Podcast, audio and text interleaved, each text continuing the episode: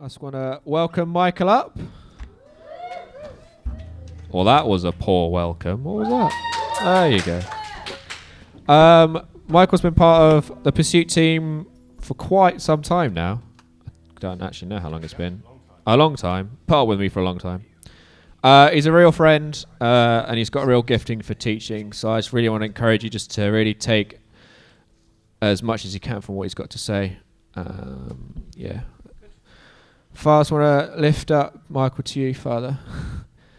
we just want to bless him, fill him up as he as he uh, gives out, Father. In Jesus' name, Amen. Great, thanks, guys. Hello. So, those of you who don't know, um, as Ben's already said, I'm on the leadership team. I take responsibility for the teaching content and its quality. Uh, normally, I get I'm quite I like to encourage other people to stand up. Um, so I usually get other people to do the hard work and do the teaching. But um, this is something that I feel quite strongly about actually. So I really wanted to sort of step in um, and talk a little bit about it. The topic today, um, following on from what we want to do, uh, following on from the theme, is joy, made for joy. Um, it's one thing I quite like to do because I think it's quite misunderstood as a concept. Um, we live in a postmodern world, and one of the sort of central ideas is that there isn't a right or wrong, there isn't an absolute truth, all there is is experience.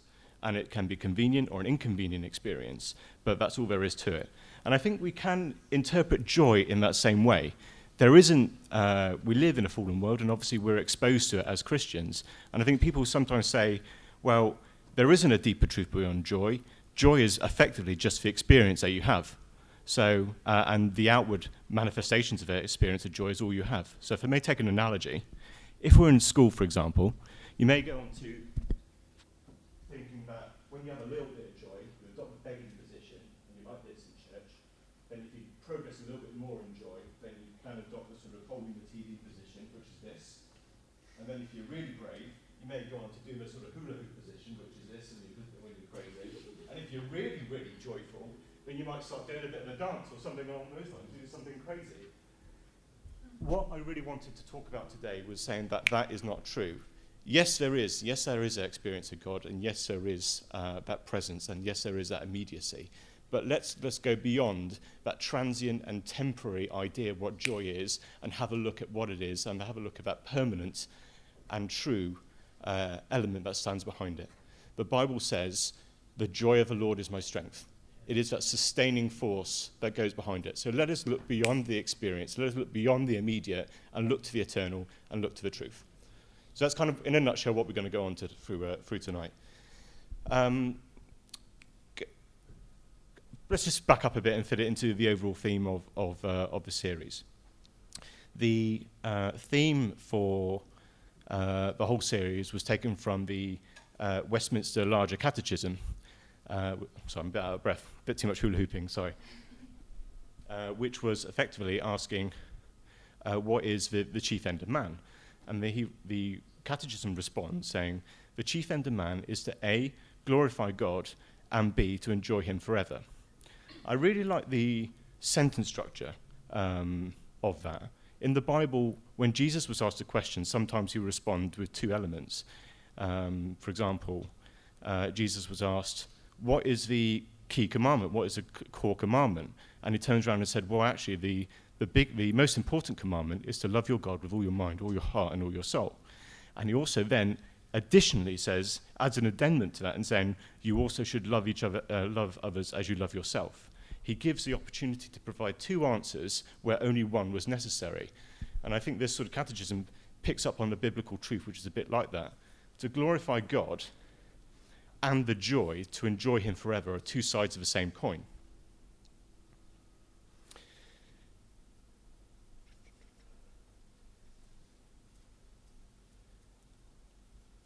Yeah, so let's go. let's break, let's break that down a bit. First part: the chief end of man is to a to glorify God. To glorify God is to express with your lips the goodness of who God is, and then in your heart you position your heart and you position yourself in your actions to that truth. The idea of enjoying Him forever then comes separately as a part of that as we walk in as we walk in step with Him and as we say in our hearts Jesus is Lord. There is that joy that comes on us through the Holy Spirit.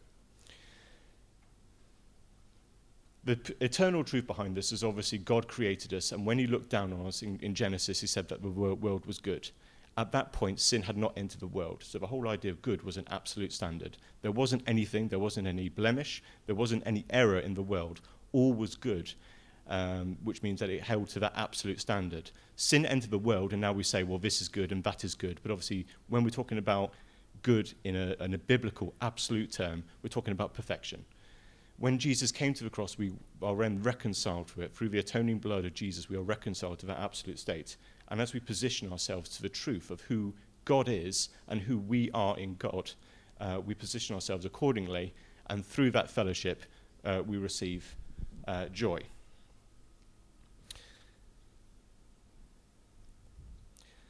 So, my whole point, I think, for, through tonight's speech is go, talking mainly about the idea that when we align our hearts, when we align our minds and we align our spirit to the truth of who God is and the truth of who we are as adopted sons of, uh, of the Father, we allow ourselves to experience more of the joy of God.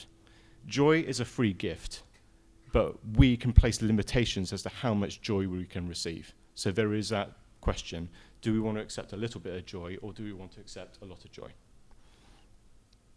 God is just a, I think just a summary point which I forgot to mention earlier. God is in control. God directs our lives, but we have a responsibility not just to be passive, but instead to push through into the truth and lead lives according to that truth. And we experience joy when we turn our hearts to God. Looking at a few other passages, joy is mentioned in quite a lot in, in, uh, in the Bible, both in the Old Testament and, and the New Testament. Turning first to the Old Testament, joy was very much the ex, uh, corporate and the individual expression um, of the national and religious life of Israel.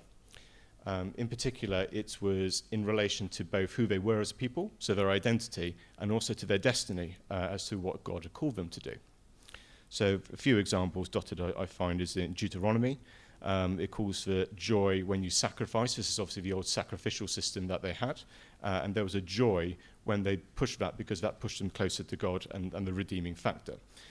Um, 1 Samuel 18:6. Um, there's a defeat of Israel against the, Pal- uh, against the Philistines, uh, and that was a corporate expression of the joy of God and, and the destiny that uh, the Israel, um, people of Israel had. 1 Kings 1:39 similarly is uh, an expression of joy when Solomon was crowned, and again that comes back to the national and the religious uh, experience and, and identity of, uh, of Israel. In the New Testament, the difference is, of course, post cross is that we have access, we have full access of joy through the intervention of the Holy Spirit. Jesus sent the Holy Spirit to us, and the Holy Spirit lives within us. There's a lot of different expressions within joy. Joy, for example, is say when Jesus is born. Um, there's a lot of other different expressions at, at, key points. And Jesus himself, I think, in the Gospel of John, experienced joy himself when he was uh, in, in uh, communion with the Father.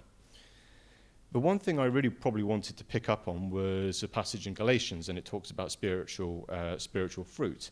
Joy is a fruit of the Holy Spirit. Uh, we read that in Galatians 5:22. It's freely given by the Spirit, but uh, the fact that it is a fruit it means it can be interrupted by sin.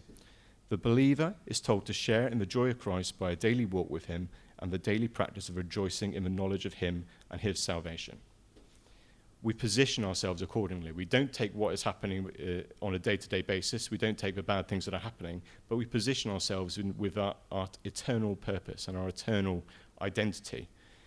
It is to say, with our Father, with a heart of gratitude, and say, Lord, your grace is enough. That's who we are, and that's wh- who we have to step into. Uh, I think probably one thing as well uh, wanted to mention was I think the difficulty is sometimes, I think, again, with our sort of late modern and postmodern minds, is that materialism can sometimes creep into the gospel. Um, we sometimes have an idea that we preach and we pray to God and we want things to happen. I think the, the truth of that is that God gives us what He needs. He doesn't necessarily give us what He wants, uh, but He does want us, our hearts to, to align with His. To experience a depth of joy um, that is read about in, in the Bible, we have to align our concerns and submit, to, submit them to the Lordship, uh, to the sub, uh, Lordship of Christ. One of the most exciting things about joy is going back to the idea is that it is a sustaining force that goes uh, that brings us uh, brings us in and uh, puts us through our, our most difficult, uh, our difficulties. I was researching it and I was quite shocked to find that just looking into Paul's epistles, um, in my own research, I found eight references to joy in Paul's epistles, and four of them were relating to, peri- uh, to situations of sorrow that he was in.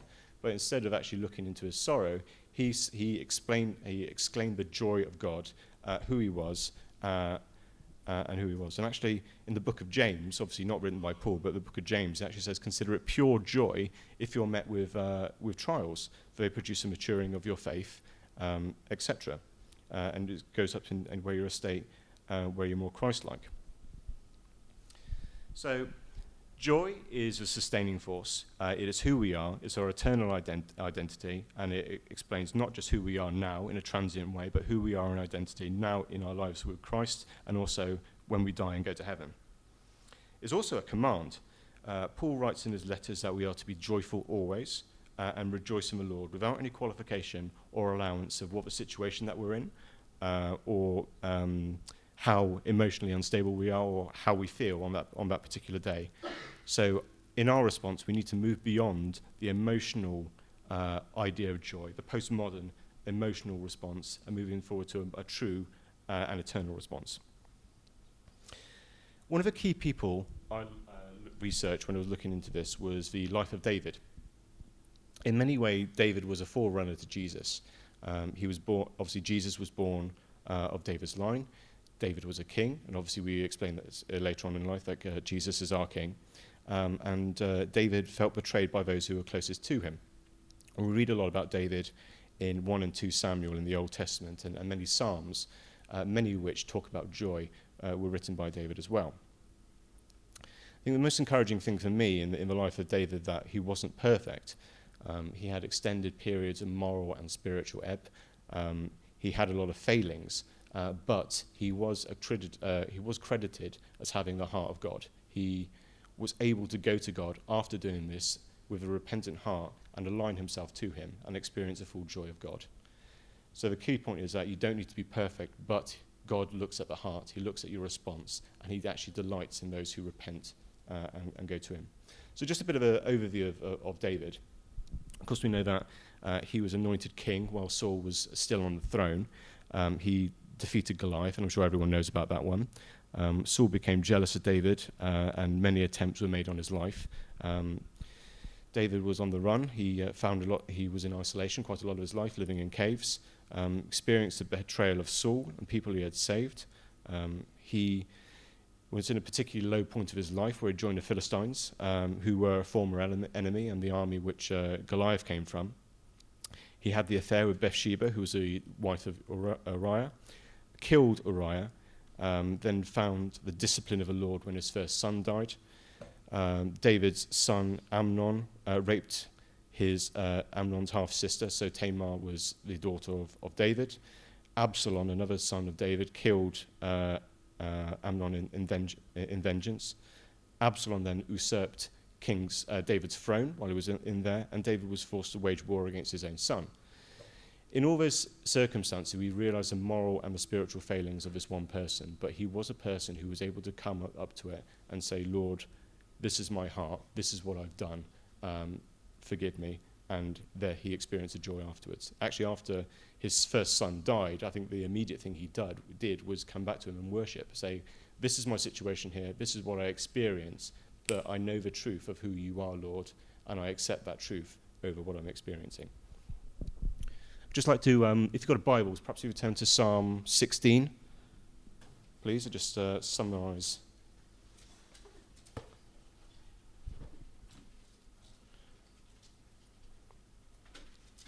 Summarize a key point. Psalm 16 is um, like a, probably about half of the Psalms. It's, it's about um, the Lord being a refuge. He obviously he experienced a time where he had to run away. He was fearful for his life for a lot, and actually he wrote a lot from that place. Um, we just go to the, the last bit and just let the, wa- words wash over us. As it says, You show me the path of life. In your presence there is fullness of joy. In your right hand are pleasures forevermore. Excuse me. So it talks about allowing ourselves to come into the presence of God. New Testament, obviously, we approach the throne of God. We already have the Holy Spirit within us. Uh, and from that experience, from that encounter, we experience uh, the truth that is already uh, that is already in the background. There is a fullness of joy uh, that comes, and fullness isn't obviously just partially filled; it is totally filled. It's an absolute standard.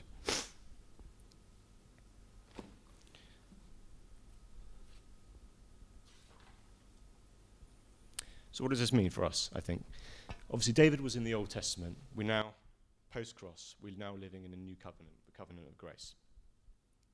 We take well, I think what it means for us really as Christians is that we take identity in the victory of Jesus at the cross, uh, at the victory of Jesus' re- resurrection. David was a king um, with a heart for God, but Jesus was the perfect king. He came to life, he came here, he didn't sin, um, he fulfilled the wrath of God, and he stood in our place, and we receive that legal standing uh, from God as, as, perfect, uh, as perfect sons. God poured out his very self in us through the Holy Spirit that we may experience his joy. We therefore don't take hope in a, uh, we don't take uh, false hope in the promises of this world, but we hold on to what is true uh, and who God is for us and what Jesus has done for us. So, I think really in, in a case for us as Christians, the sort of so what, as it were, is that the key message is as we align ourselves and as uh, we glorify God, and as we engage in spiritual disciplines, and as we walk within Him, the natural result is us f- for us to feel this joy. So I would just encourage all, all, those here: don't take hold in the fact that joy is an experience, but joy is an eternal truth, uh, and we can choose whether to plug uh, how much of it we, we can receive. So just just to, actually to summarize, I just wish to pray for a few people. I get a sense that I think there's probably two si- types of people here. There's, there's some people who take it on the chin and think that I think because of what they've done in the past, sometimes they may feel they've been disqualified and actually saying, I can't actually accept that and I can't accept the fullness of joy because of what I've done. Um, so I'd like to take an opportunity to pray for those people and actually uh, allow them to step into that fullness again. Um, and I think, second of all, as well, people are just generally being in a spiritual ebb. I just really wanted to take an opportunity to pray for those sort of people as well. So I'm just going to pray generally. Um, perhaps for the worship grand, if you want to play some sort of soft music in the background as well. Um, just pray generally, and obviously, if there's anyone else, uh, the leadership team, we can pray for you as well. So we just pray briefly, Jules. Lord, just thank you for what you've done. Thank you for your victory. Um, thank you for who we are in you, Lord, as adopted sons and daughters of the King. Thank you, Lord, that you give us your joy. Uh, Lord, it is not something that's just transient or temporary. Lord, there is, it is there for us to take. Um, and as we step into you, Lord, we can experience more, uh, more of that joy um, and more of you, say we are. So, Lord, I just pray hearts will be opened and uh, minds will be opened as, as to the enormity and the fullness of joy that is available and stockpiled in heaven for us, Lord. I just pray that there is a, a shift, uh, there's a gear shift spiritually for those here, and uh, I just pray for that, uh, that full. Um, that full experience and that full truth uh, to filter through uh, to those here. Amen.